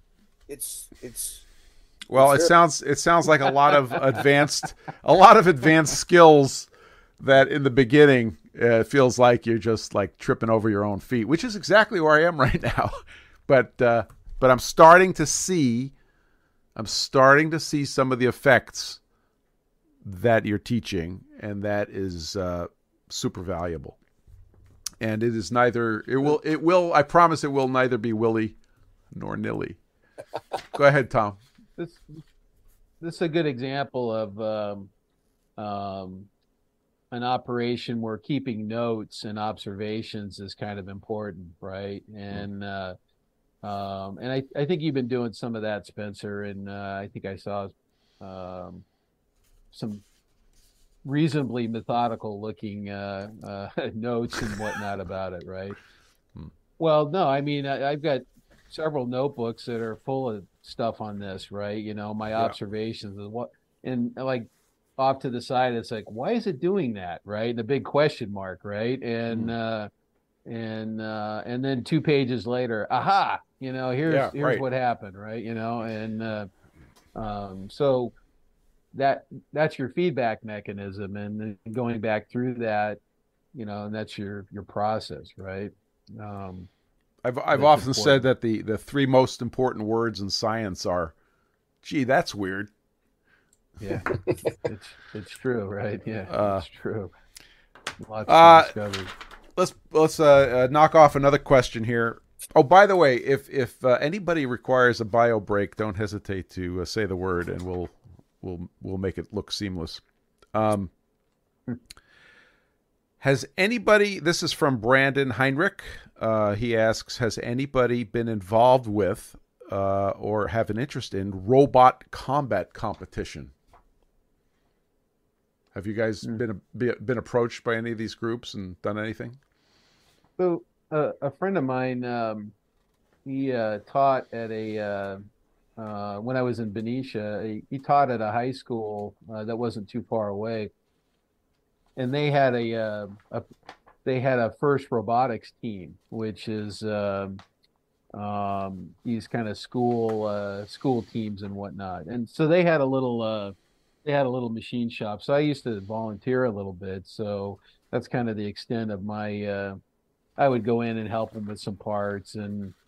Um, you know, you think physicists are bad, uh, hurting cats, right? Hurting high school kids that uh, uh, have lots of crazy ideas is uh, is even more challenging. But uh, um, no, I I did a I gave them a little talk on um, uh, you know I don't know design philosophy and and and kind of project management because they have a fixed amount of time to do this work, right? And um, and um, you know one of my core beliefs is uh, overtime and and crash uh, all nighters are just poor planning, right? And uh, but not always true, but Yeah, unfortunately for these kids, it's also sort of de rigueur. It's like this is how it's done. Yeah.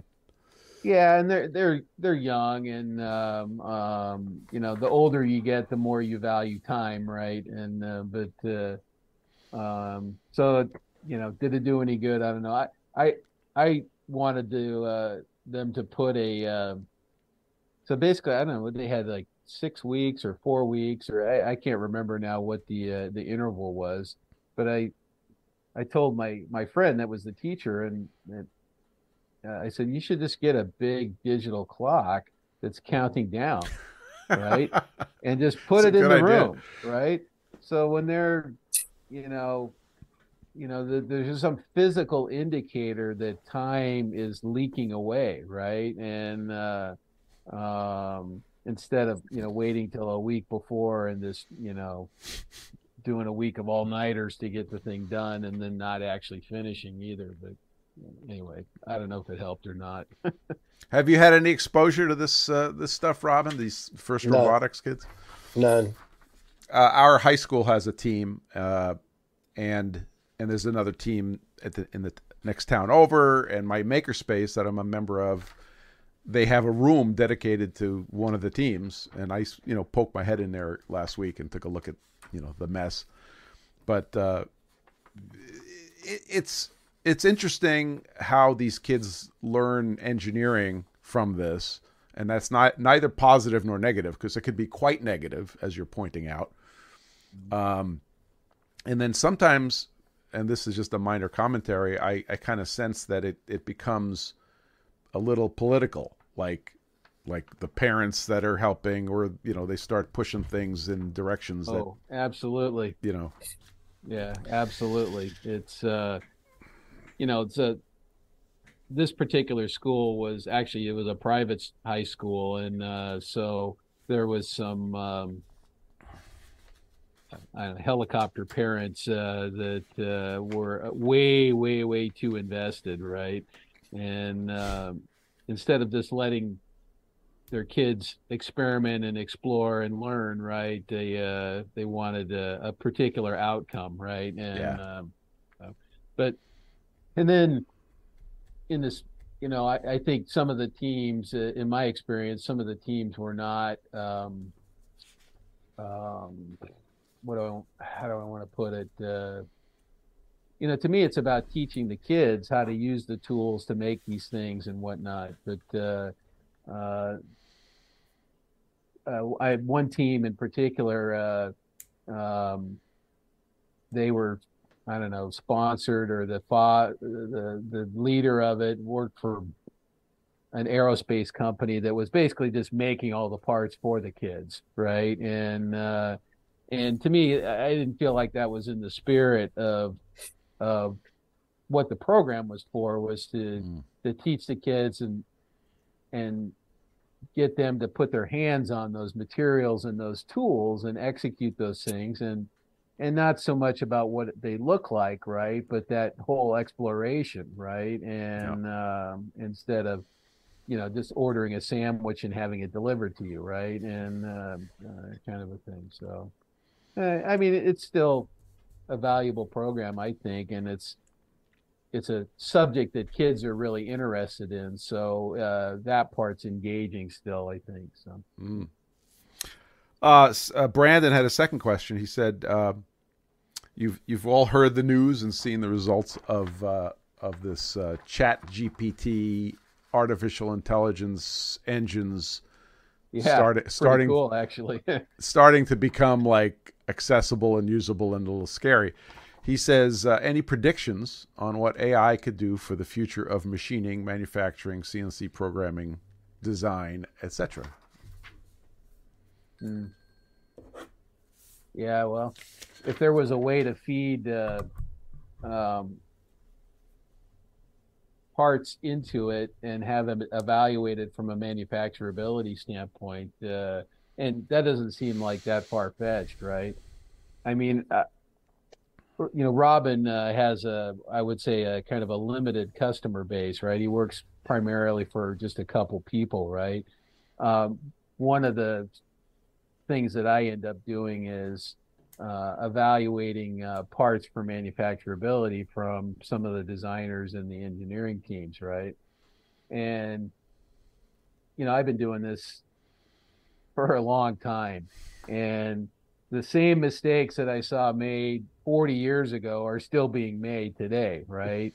And well, um, well, when you have something effective, why change it?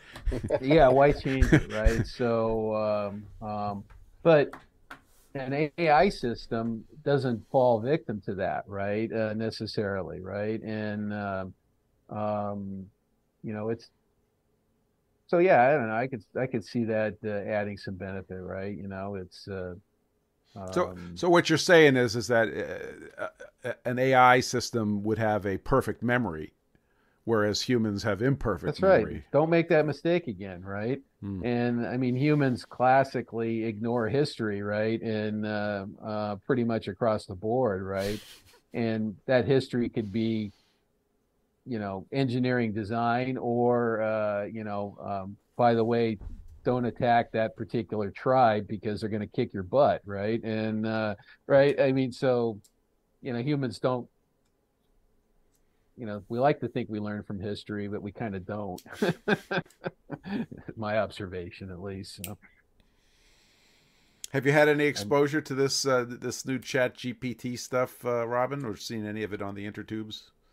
I uh, I actually um, tried it out on laser settings, and it, it actually came back with supply surprisingly relevant content.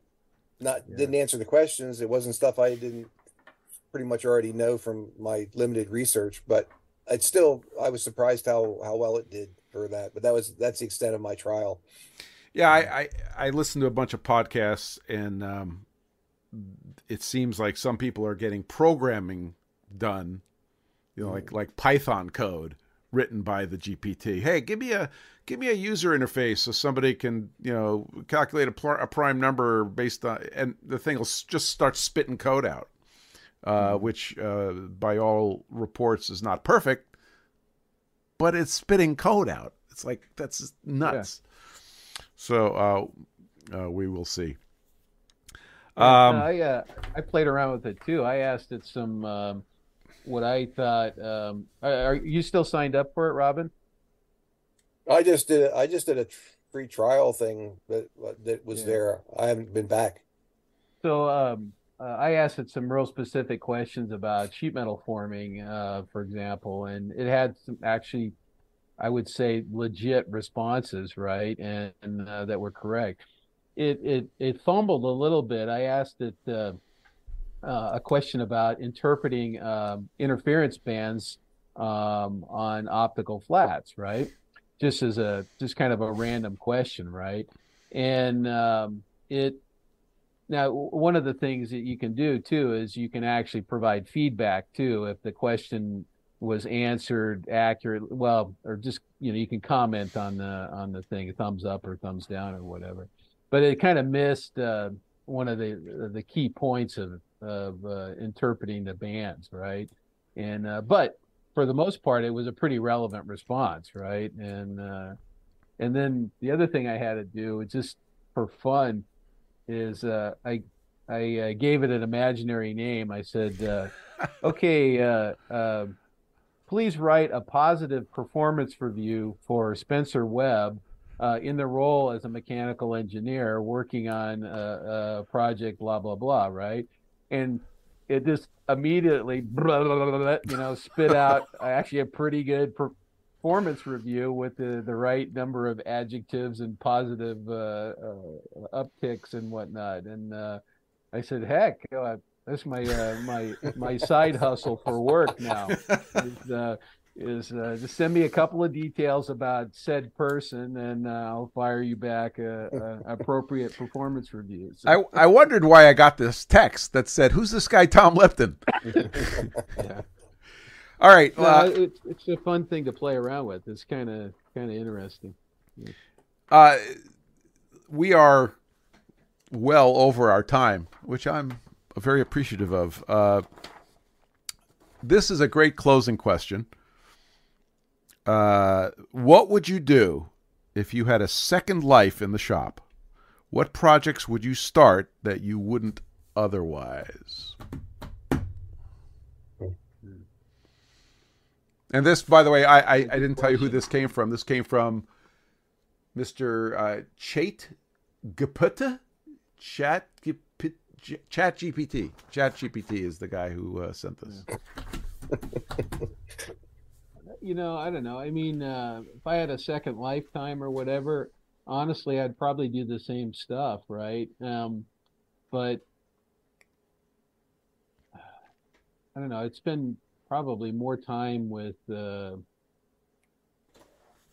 certain people, I think, um, that uh, were an influence in my life. I don't know. Um, and um,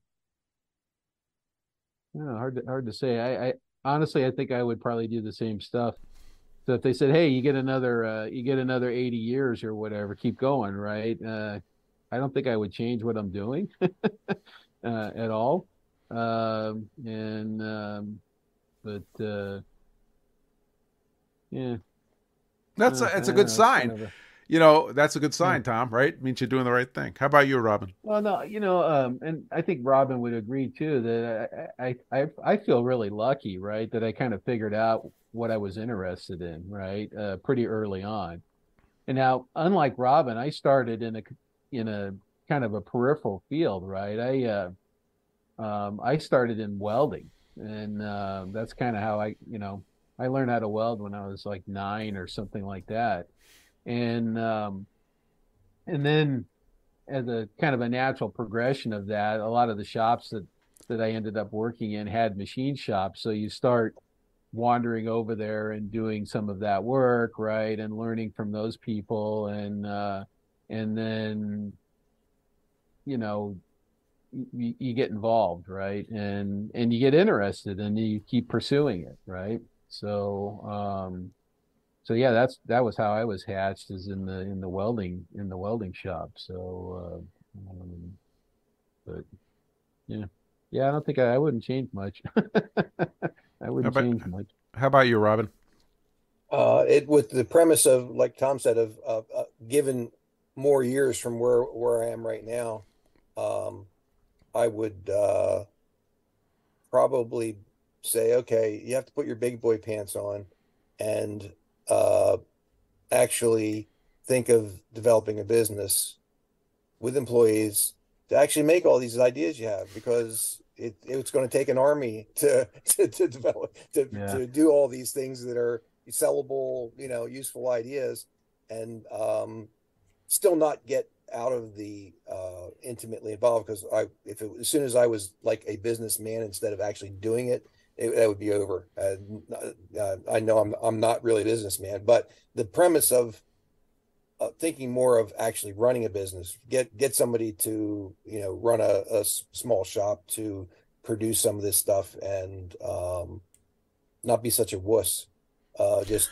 because it's it's, it's e- well it's easier to it's a whole lot easier just doing a just kind of a job shop environment. You get a drawing you, you send it out and you have a nice consistent you know flow of work usually and that's one thing but to um step out and do a product line or something like that is another animal. So I'm I'm probably going to do that in a in a scaled down version of that now. Um, I'm I'm thinking of trying to attempting to switch gears and do more uh product or I'm I might even make precision ground stones.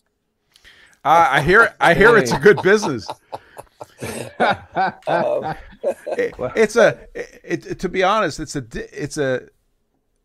You know, I've been. I've been sort of a. What do you call it? A solopreneur or a you know one a one man shop for now for twenty five years, and that's a delicate balance between. uh, I'm you know I'm interested and good at business, or I'm interested and good at doing a thing, and then finding that sweet spot. I don't I don't claim, claim to have been successful at it yet, uh, but you know I look at people like um, John Saunders, who went from you know the the the Tormach in the in the bedroom, Mhm. um, doing doing something for work that he wasn't enjoying, and then building this business, which has him going more and more away from the hands-on into the business, but yet he, he's also kind of turning that knob back and forth, trying to keep one hand in the shop one hand on the on the MBA. Yeah, Um, see, that's a that's a tricky thing to balance, right? And uh and you know, I, I get asked that question pretty regularly is why don't you start your own business? And my answer typically is why would I want to do that and wreck what I have, right? And um um because you know, sure, the potential is you know, if money is what you're interested in, the potential is certainly higher uh, having your own business, right? But um, but it's at the expense, I think, uh, for me personally, of of, of less hands-on and le- and less of the creative part, right? That is the part that I really love and enjoy, right? And um, um, but you know, I'm not going to knock anybody for for starting their own business and and looking for that potential, right? That there's lots of people that are deeply satisfied by doing that, right? Because they have control over the over the whole process, right? And I, you know, people have asked me, I I, I want to start my own machine shop, and I go, well, why would you do that? And uh, uh, you know, and to me, if if if they can't have that conversation, right, and uh, uh, in the pros and cons of, of, of that kind of an operation, right, um, then uh, then they're probably not mature enough to do that, right? There there is uh, ten thousand ways to die in the machine shop business for somebody just starting out, right? And uh, it doesn't take much of a screw up to uh, to bankrupt your company, right? Especially when it's small and fragile, right? So my experience is I see people that are technically awesome, like Robin, right? He's you know without a doubt technically excellent, right? Is he a good businessman? I don't know, probably. I mean, he's he's feeding his family uh, uh, out of a 300 square foot uh, shop or whatever it is, right? You know, so yeah, he's got some business acumen. But when you throw employees and and and some of those other things into the mix, it rapidly becomes um, mm, challenging. I'm, I'm not Well- going to say un- unpleasant. It's I'm also not going to say unpleasant, but I'm going to say challenging. Right? it's also two different things. You know, It's two different things, Running that's a business and running a surface grinder, right. or or being a craftsman and running a business. Let's do it that way. Being a craftsman and running a business are totally different. And That's right. Yeah, I mean, if you can't get the invoices out, your business will die, right? Even if Yep. you produce the the best technical work on the planet, right? Yep. And, and uh, um, so, you, and you know, I have to tip my hat to John Saunders, right? As he understands that, and he, he he's he balances the books well, right? He knows he's got to make money to keep his business alive, right? Mm-hmm. And uh, um, but he still wants to play in the shop too, right? And he's doing a pretty good juggling act there. Mm. And um, w- one of the uh, best one of the best things I ever w- was uh, suggested, and I took it to heart, was get a bookkeeper.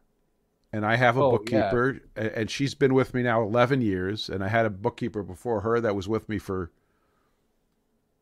four years. So basically, for about no, it's been longer than that. Anyway, it's been a long time, and I have to know enough about the books and and the banking and the stuff, but she does a great job of of of taking care of all the stuff that would just suck up my time, and she does it in, in one tenth of the time that it would take me to do it. So that that for me has been a great expense, right? To to hire somebody who spends one full day a week here, and that's it. And it's really been it's really been a good thing. no, yeah, understanding what you're good at and uh, and uh, is, is important, and what your weaknesses are too, right? Mm. And uh, um, that's just as important, right? Well, uh, we are coming down to the wire here. Um, anything uh, you guys want to bring up that uh, we haven't talked about? No, uh, I'm just going to say I had fun. It's good to see Robin. I don't get to uh, talk to him as much uh, as as we used to. He used to, uh, um, he would he would call me from the parking lot when he was uh, uh his wife was visiting uh her mom and uh, we would have these uh we'd have these conversations while he was out in the car right waiting and uh for her and uh um but it's good to see you robin and Yeah. And, Same here. uh, yeah now with kind of covid calmed down a little bit and travel uh easier i i want to come out to the east coast and visit some some of my friends out there and uh and uh and hang out a little bit so uh hopefully Hey, we can do uh, that Tom, my notes say uh, that you had a question about New Hampshire uh, power rates and my electric truck, which I don't think we, we, we have time to get to. But you also had a question uh, for Robin about PI.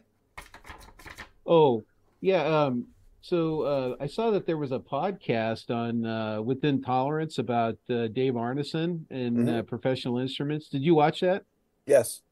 How how was it? Was it any good or what? Yeah, it was interesting. It was it was pretty much his his story of coming up and you know from the beginning and uh how they kind of got into that business, just doing difficult stuff and uh his his father I think and grandfather uh relative to um yeah the whole progression of of how that company got started is is very interesting. Yeah. Oh, okay, yeah, I'll go. I'll go watch it. I, I've noticed that they've actually been uh, trickling out videos uh, uh, reasonably regularly now, Mhm. right? And Yep. uh, which is kind of encouraging. I don't know if they have some younger kids that are that are kind of piloting that or whatever, but uh, they're pretty regularly uh, popping videos Yep. out now. Like like So- little little reels, Yep. right? Kind of short Yep. videos. Yeah, I saw. just shorties. Yeah. Mhm. Yeah, I saw one on on uh, uh, circularizing or sphericizing. What's the word? But some of their precision machines running, which was pretty fascinating. Yeah. And they Uh, they actually they actually covered uh like when we saw the one like uh when I saw stuff being sold off from from Precision Instruments, I'm like, what? You know, you think they're Oh, going down the tubes, but he actually mentions and they had four different shops and they realized condensing it into two made more sense. So that's where a lot of that auction Oh, stuff came from was just a downsize. There's still nothing's happened with the demand for their product at all. Oh, And, good. uh, yeah. Okay. So on the topic of within tolerance, uh, now Tom, you were no Robin, you you were interviewed on Within Tolerance, right? You did your yeah, story, we both were. and Tom, Yeah, you I- I also. think I did that too. Yeah. It's been a Okay. while though. Yeah, it's uh, so so for our listeners or our viewers, uh, you can go back in the uh, library of Within Tolerance and find three interviews for these three faces in front of you, uh, all on the uh, on their library, and I, I think it was uh, Dylan does a great job uh, of of Yeah. interviewing. Uh, and I'll never forget that uh, my love of of Milanos uh, were in part influenced by the precision with which they are manufactured.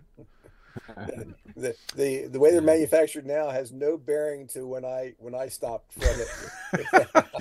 I'm still going to eat them. I'm still eating them. Yeah. And uh, it's a weird. We're all connected in weird ways. And Tom, you're wearing a, a Mitch Rosen hat, uh, who's an, who's a uh, v- uh, practical neighbor. Um, so that's that's all pretty funny. Okay. Uh, with, all right. no, go ahead. What were you going to say?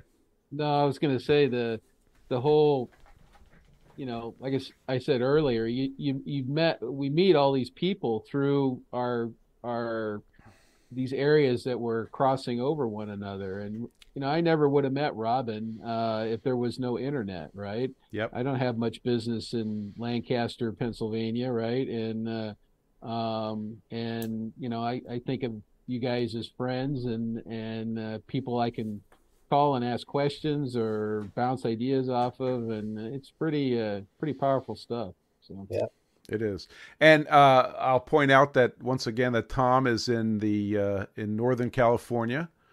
Uh, Robin is in, I guess, is it Lancaster near Lancaster, Pennsylvania, and I'm I'm in Southern New Hampshire. So we are we're literally uh, crossing the crossing the country here. So uh, Got- here's a here's a fun uh, final factoid before I sign off. Is Robin lives uh, near Lancaster, Pennsylvania, and the uh, National uh, Watch and Clock Museum is like 20 minutes or 30 minutes from him, and he's never been there. Yeah. Well, the stare. We're going to close out with that, and um, and I've got the talk- I- I've got the American Precision Museum up in Vermont, which is you know right over there, uh, uh, uh-huh. two hours. Uh, I've got the Waltham Watch Company Museum right over there, you know, barely an hour, and I, haven't Right. been there either. And I'll make it. I'll I'll give. I'll make you guys an offer if you get if you come into my neighborhood. Okay, uh, I will uh, with with the help of uh, one of our buddies who's in the chat. I think we'll get you guys a, a tour of MIT um, and some of the fun stuff down there. Well, I'll tell you what, Robin. If I come out to Pennsylvania uh, this year or whenever, uh, we're gonna we'll go together. Okay. And, Okay, uh, sounds sounds like a winner. Yeah. all right. If you All right, if you. I gotta go. All right, guys. Thank you so much. Thank you, everybody, for being here. Uh, Tom, Yep. thanks a lot. Robin, thanks a lot. Uh, we'll see you guys next Sunday for another PFG Live. All right. Peace. Signing off.